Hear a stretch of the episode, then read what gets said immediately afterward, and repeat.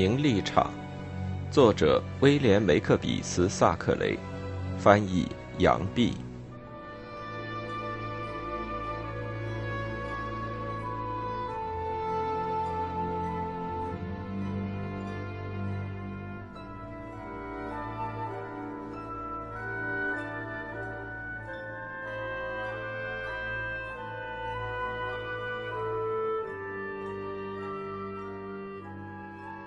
第二十八章，艾米莉亚随着大伙儿到了荷兰比利时一带。奥多太太请过客两天之后，连队里的军官和兵士便出发了。国王陛下的政府特地派下船只把他们送到外国去。那天，东印度公司船上的人在河里欢呼，军人们在岸上欢呼，乐队奏着国歌。军官们举着帽子摇着，水手们扯着嗓子吆喝。在这一片的喧闹声中，输送船由武装兵舰保护着，向奥斯当开出去。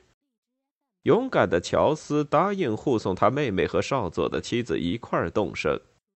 少佐太太大部分的动产。连那顶有名的头巾帽子和上面的蜂鸟毛在内，都和部队的行李一起运送，所以咱们两个女主角的马车上并没有多少香楼，很轻松的就到达了兰姆斯盖托。当地有许多游船，他们上了一艘，很快到了奥斯当。接下去便是乔斯一辈子变故最多的一段时间。好些年之后，他还喜欢跟人谈起当时的情况。关于了不起的滑铁卢大战，他知道许多的掌故，讲出来十分动听，连猎虎的那个故事也只得靠后了。自从他答应护送妹妹出国之后，就开始把上唇的胡子留起来。在契顿姆的时候，凡是有阅兵操练，他就跟着去看。每逢他和同事的军官，他后来往往这么说：每逢他和军官们一起说话，他就聚精会神地听着，尽他所能记了许多军中大亨的名字。在这些学问上面，了不起的奥多太太帮了他不少的忙。他们坐的船叫做“美丽的蔷薇”，可以直达目的地。到了上船的那天。他终究换上一件钉着便边的双襟外衣和一条帆布裤子，戴着军人便帽，上面围着漂亮的金带。他带着私人马车，并且在船上逢人便咋咋呼呼地告诉说他这回准备到威灵顿公爵的军队里去，因此大家都以为他是个大人物，多半是个军需局的官员。至少也是政府里递送公文的专差。过海的时候，他受足了苦，两位太太也晕船，躺着不能起来。游船走进奥斯当，就见特派船只载着连队里的军士也来了，和美丽的蔷薇差不多同时进港。艾米莉亚这才恢复力气。乔斯半死不活地找了个旅馆住下。督兵上尉先安顿了太太们，又忙着把乔斯的马车和行李从船上运下来，在海关办过手续给他送去。原来乔斯的听差过惯了好日子，吃不来苦，跟奥斯本的跟班两个人在契顿姆串通一气，直截了当地拒绝到外国去，所以乔斯眼下没有人伺候。这次叛变来得非常突兀。在动身前一天才爆发，乔斯·塞特利急得不得了，要想临时把旅行打消。可是督兵上尉结结实实的把他嘲笑挖苦了一顿，而且胡子也已经留起来了，他也就给大家连劝带说的弄上了船。原来的伦敦佣人吃的肥胖又有规矩，可就只会说英文。督兵替乔斯他们找来了比利时佣人，是个矮小黑瘦子，什么话也不会说。他整天忙忙碌碌，老是赶着赛特利先生叫大爷。就这样，很快取得了乔斯的欢心。时代变了，奥斯当也变了样。到那里去的英国人，外表也不像大老爷，行为也不像世袭贵族。他们多半穿得很寒酸，里面的衬衫也脏，而且喜欢打担子、喝白兰地、抽雪茄，老在油腻腻的小饭馆里进出。可是有一样，威灵顿公爵军队里的英国人买东西向来不欠账。他们究竟是开铺子的买卖人出身，所以买东西不忘记付钱。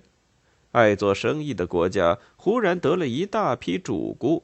可以把食品卖给守信用的兵士们吃，实在是好运气。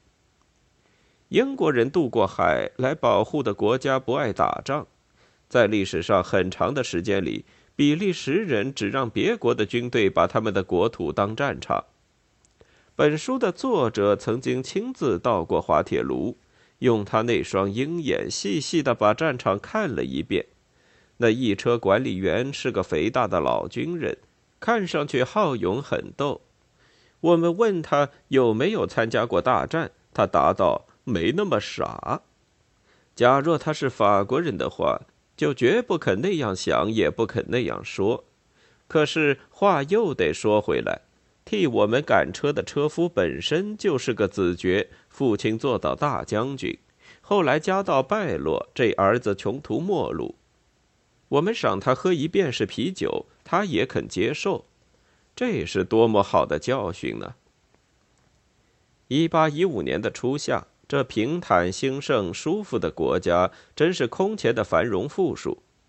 苍翠的平原和安静的城市里，全是穿红衣的军人，顿时显得热闹起来。宽阔的跑道上挤满了闪光湛亮的英国马车，运河里的大船载着成群的英国有钱旅客。悠闲地驶过肥沃原野，古色古香的村落和隐在大树后面的古堡。在各村的酒店里喝酒的军人没有不付钱的。一个名叫唐纳的苏格兰士兵奉命寄宿在比利时北部的农家，当约翰和约纳德夫妻出去运干草的时候，帮他们摇着孩子的摇篮。现在有许多画家喜欢取材于军队里的形形色色。我提议他们该用这个故事做话题，来说明诚实的英国人作战的原则。当时外面看来一切都很平静、很漂亮，竟像是海德公园检阅军队的光景。其实拿破仑正藏在前线的堡垒后面，准备大打。这些巡粮的军士后来给他了不得恶狠狠的起了杀性，死在战场上的不在少数。人人对于领袖都有不可动摇的信任，英国人对于威灵顿公爵坚定的信心，和当时法国人对于拿破仑热忱的拥护竟是一样程度的，只不过没有那么疯狂罢了。国内的防御工作办得井井有条。倘或需要援助的话，强大的军队就在手边，因此没有一个人感到恐慌。我们故事里说到的几位旅客，虽然有两个是生来胆小的，当时也像其他许许多多别的英国旅客一样无忧无虑。有名的连队，其中许多军官我们都已经结识了，由驳船运送到百吕吉斯和甘德。再向布鲁塞尔推进，乔斯陪着太太们坐公共汽船。从前到过弗兰德的老旅客，想来总还记得船上穷奢极侈的设备。这些船走得很慢，可是船上把旅客供奉的实在舒服，吃的喝的说不尽有多么讲究。据说有一个英国旅客，原来只打算到比利时去玩一个星期。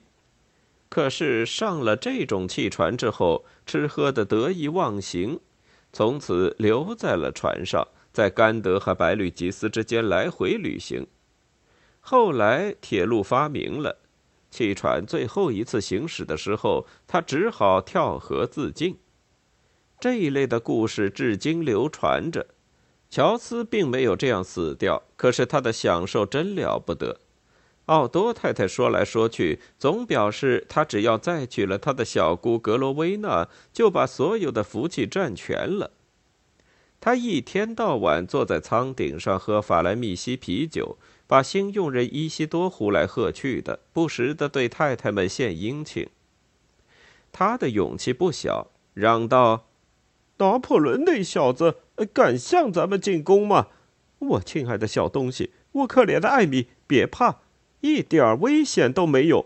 嗯，告诉你吧，不到两个月，同盟国的军队就能进巴黎，那时。”我就带你到皇宫里吃饭去，哈，嗯，告诉你吧，现在就有三十万俄国兵从莱茵河跟梅昂斯向法国进军呢，三十万，由维根西坦和巴克莱德托利领军。可怜的孩子，你不懂军情呀，亲爱的。哎，我是内行，我跟你说，法国的步兵打不过俄国步兵，拿破仑小子的将军也没有一个比得上维根西坦。跟他差得远呢，哎，还有奥国军队呢，至少五十万人，现在由施华村堡和查理王子统领，离着法国边境只有十天的路了。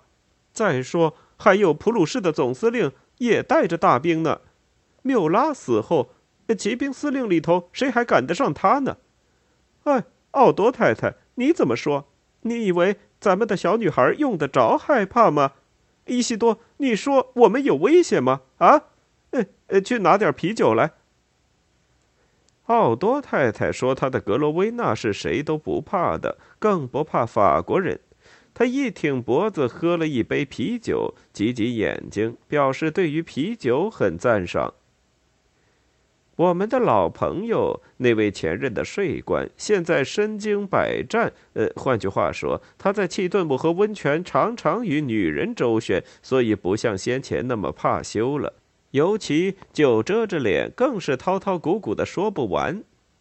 他在连队里人缘很好，一则他山珍海味的招待小军官们，二则他装出来的军人气概又招人发笑。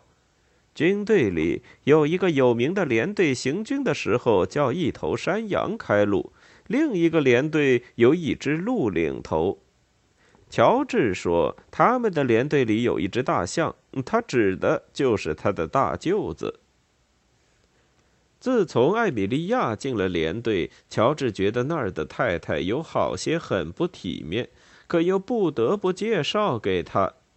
他告诉督兵说：“他决意要赶紧换一个比较像样的连队，省得叫他太太和这些恶俗不堪的女人来往。”督兵听了，自然心里满足。这里不必再说，因为来往的人不够体面而不好意思，这也是一种俗气。犯这种毛病的人，男的居多。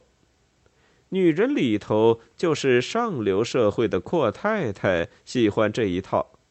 艾米莉亚是个大方本色的人，不像她丈夫那样装腔作势的做出无地自容的样子，还知道自己文雅。奥多太太帽子上插着根鸡毛，胸口挂着一只大大的打黄表，随时随地按着弹簧叫她报时。她告诉人家说，她刚结了婚，踏上马车预备动身的时候，她爸爸就送给她这么一件礼物。他不但打扮的古怪，举止行动也个别另样。奥斯本上尉每回看见自己的妻子和少佐太太在一块儿，就觉得钻心刺骨的难受。艾米莉亚却满不在乎，只觉得那老实的女人怪癖的好笑。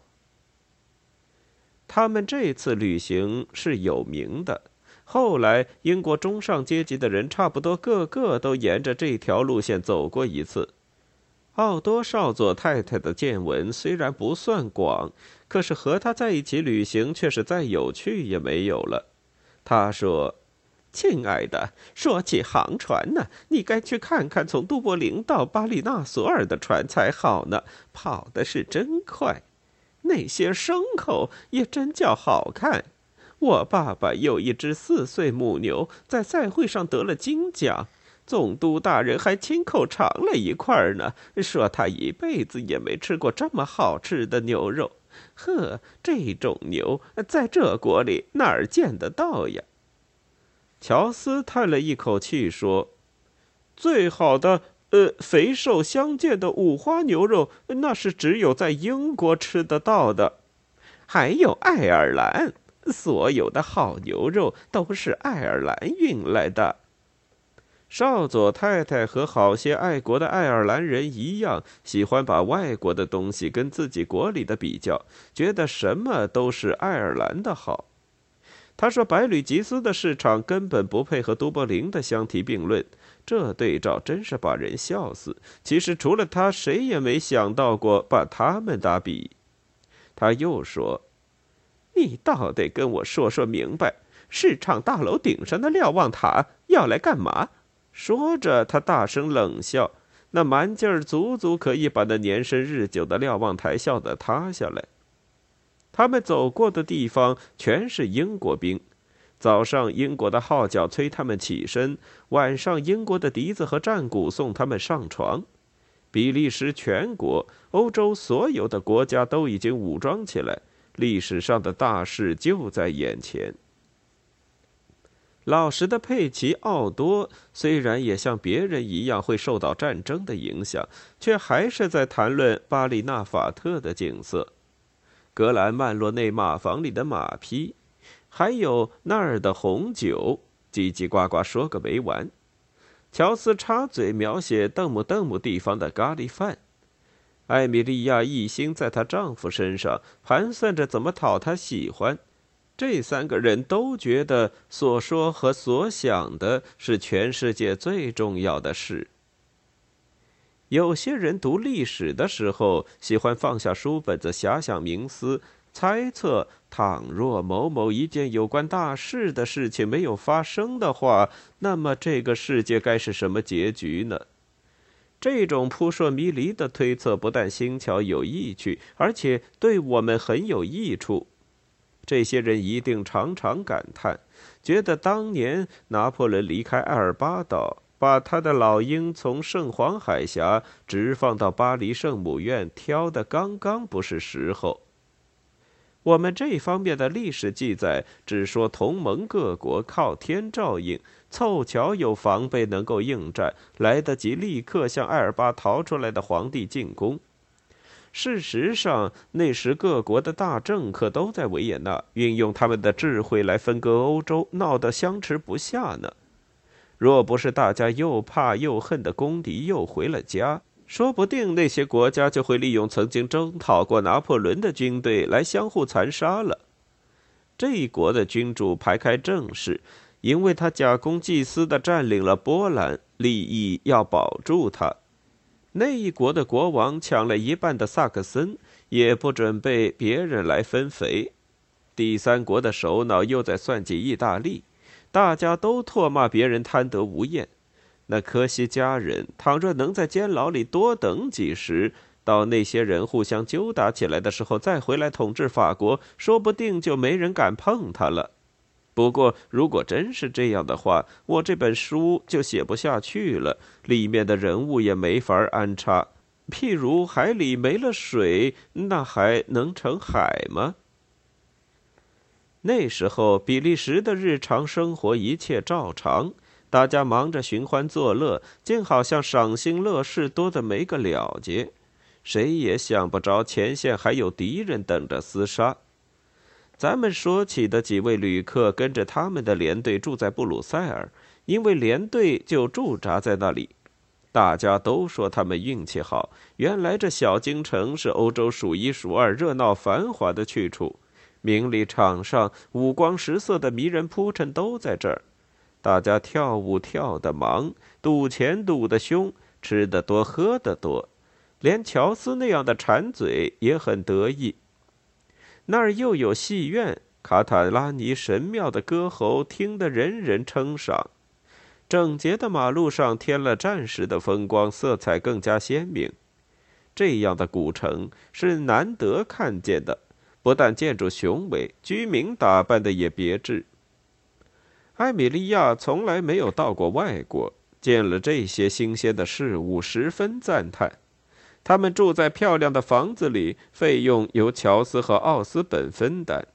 乔治手头宽裕，对妻子非常体贴周到，因此艾米莉亚太太在他蜜月的后半个月里，跟所有从英国出来的小新娘一样得意快活。在这一段大好时光里面，大家每天都有新鲜的消遣，参观教堂和画廊呀，坐马车兜风呀，听歌剧呀。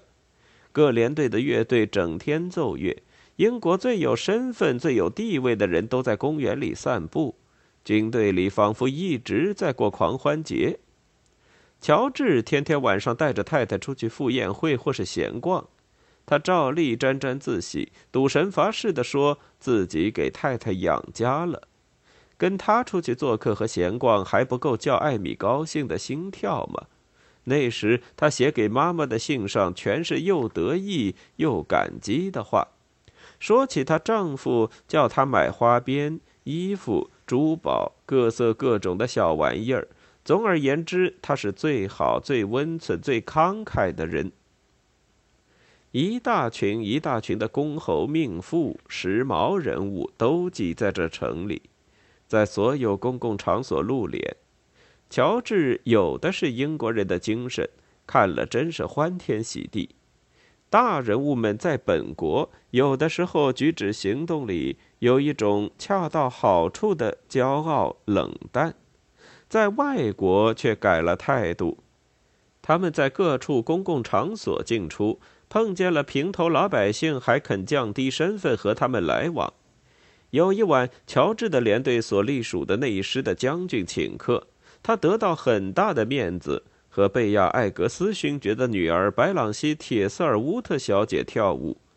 当时他跑来跑去，给他们母女两个拿冰激凌和茶点，在人堆里推着挤着，给贝亚·艾格斯夫人找马车。回家来，拿着伯爵夫人的名字大吹大擂。这番张志，他爹也未必有他做得到家。第二天，他赶着拜会了太太和小姐，骑马陪着他们一家在公园里走了一会儿，末了又约他们到饭店里去吃饭。见他们答应赏光，喜欢的发狂一样。贝亚艾格斯勋爵架子小，胃口大，只要有饭吃，不管什么地方都肯去。贝亚艾格斯夫人把乔治请吃饭的事估量了一会儿，后悔答应的那么爽快。便道：“我希望除了咱们以外，没有别的女人。”白朗西小姐隔夜还娇怯怯地倚在乔治怀里跳那种新兴的华尔兹舞，一跳就是几个钟头。这会儿却尖声叫道：“老天爷呀，妈妈，那个人总不至于把他老婆也带来吧？男人还叫人受得了，可是他们那些婆娘……”老伯爵说道。他有太太，刚结婚，听说漂亮的很呢。他母亲说道：“哎，亲爱的白浪西，既然爸爸要去，咱们也只能去走一遭。可是回到英国以后，咱们不必再理他们。”这些大人物一方面在布鲁塞尔吃新朋友的饭，一方面打定主意，在邦德街上再碰见的时候就不睬他。他们花了他的钱自己娶了，还像是给了他好大的面子，而且把他的太太冷落在一边，留心不跟他说话，叫他难受，这样就表示他们的尊严。这种架子，除了高贵的英国太太和小姐，谁也织不出来。有思想的人在名利场上出入，看见贵妇人对待普通女人的态度，嗯，才有趣呢。这次请客虽然花了老实的乔治一大堆钱，却算得上艾米莉亚蜜月里最苦闷的宴会。他可怜巴巴地写信给妈妈诉苦，说贝亚艾格斯夫人听了他的话，睬也不睬。白朗西小姐拿起眼镜对他瞪着眼看。都兵上尉因为他们那么无理，火得不得了。饭后回家的时候，贝亚艾格斯勋爵讨了账单看看，批评这顿饭真他妈的难吃，也真他妈的贵。虽然艾米莉亚把这些事情形容给家里听，描写客人怎么无理，自己怎么倒霉，赛特利太太却大为得意，逢人便说起艾米的朋友，那贝亚艾格斯伯爵夫人。后来，这个消息一直吹到市中心奥斯本的耳朵里，连他也知道儿子在款待公侯命妇了。现在认识陆军中将乔治·德福托爵士的人，假如在西班牙战争和滑铁卢战争的时候碰见这员猛将，说不定就会把他当另外一个人。如今在上流社会里请客跳舞最热闹的档儿，他常常出来应酬，前后胸垫得厚厚的，绑着紧身，穿着漆皮高跟靴，路走不稳，却还做出大摇大摆的模样。看见过路的女人，便闲着脸对他们笑。有时他骑一匹漂亮的栗色马，在公园里对着马车里的太太小姐飞眼儿。他眉毛漆黑，两面是黑里带紫的连鬓胡子，棕色的头发又多又卷。在一八一五年，他的一头淡黄头发已经秃得差不多了，四肢和身躯都还硕壮些，没有近来这么干瘪。到他近七十的时候，他如今快八十了。原来稀稀朗朗的白头发忽然变成浓密卷曲的棕头发，胡子和眉毛也染上了现在的颜色。心地不好的人说他的胸膛是羊毛垫的，又说他的头发是不会长的，那一定是假的。据汤姆·德福托说。他爷爷的头发是有一回在法国戏院的后台给特叶西小姐揪掉的。不过人人都知道汤姆心地不好，气量又小。再说将军的假头发跟我们的故事也没有关系。有一天，连队的几个朋友在外面散步，先去参观市政厅，又慢慢的走到布鲁塞尔的花市场去逛一逛。看见一个高级军官骑着马走来，后面跟着一个护卫兵。他下了马，在花堆里挑了一个最贵重、精致的花球。卖花的用纸把美丽的花球包好之后，那军官就叫护卫兵拿着，重新上了头口，摆起架子，得意洋洋的走了。护卫兵嬉皮笑脸的捧着花球跟在后面。奥多太太说道。可惜呀，你们没见过格兰曼洛内的花儿。我爸爸呀，有三个苏格兰花匠，他们的手下还有九个帮手。我们有六亩地，全是花房，松树多的就像上市以后的豆子。我们的葡萄呀，一串就有六磅重。凭良心说实话，我们的玉兰花一朵朵都有茶吊子那么大呢。通常只有奥斯本最淘气，老是喜欢逗奥多太太说话，不时的打趣他。艾米莉亚为这件事老大的着急，央求乔治饶了他。往常只有乔治最淘气，杜宾是向来不去惹他的。不过听了他这话，杜宾也忍不住吱吱的暗笑。一面急急地往后跑了一截路，才扯开嗓子哈哈大笑起来，把街上的行人都吓了一跳。奥多太太问：“那大傻瓜稀里呼噜的闹什么呀？他的鼻子又出血了吗？那老说鼻子出血，我看他浑身的血都快流完了。难道说格兰曼洛内的玉兰花没有茶吊子那么大吗？奥多？呃，怎么没有？呃，还要大些呢，佩奇。”少佐说：“那时买花的军官又来了，才把他们的话打断。”乔治问道：“呵，了不起的好马，这是谁呀？”少佐太太道：“可惜你没看见我兄弟莫罗埃马洛内的马，那匹马叫唐芝，在格拉塞马场得过锦标。”他还想接下去说他家里的历史，她的丈夫却打断他说：“哦。”这是德福托将军，现在统领骑兵师了。他又从从容容的说道：“在泰拉维拉，他跟我全伤了腿，呃，枪弹打在同一个地方。”乔治笑道：“你就在那儿升级的？嗯，他是德福托将军吗？啊，亲爱的，这么看来，克劳莱夫妇也来了。”艾米莉亚的心直往下沉。他也不懂为什么，太阳好像阴下去了，高高的屋顶和三角楼忽地失掉了画意。其实当时正是五月底晴朗的好天气，落日把天空渲染得鲜艳夺目。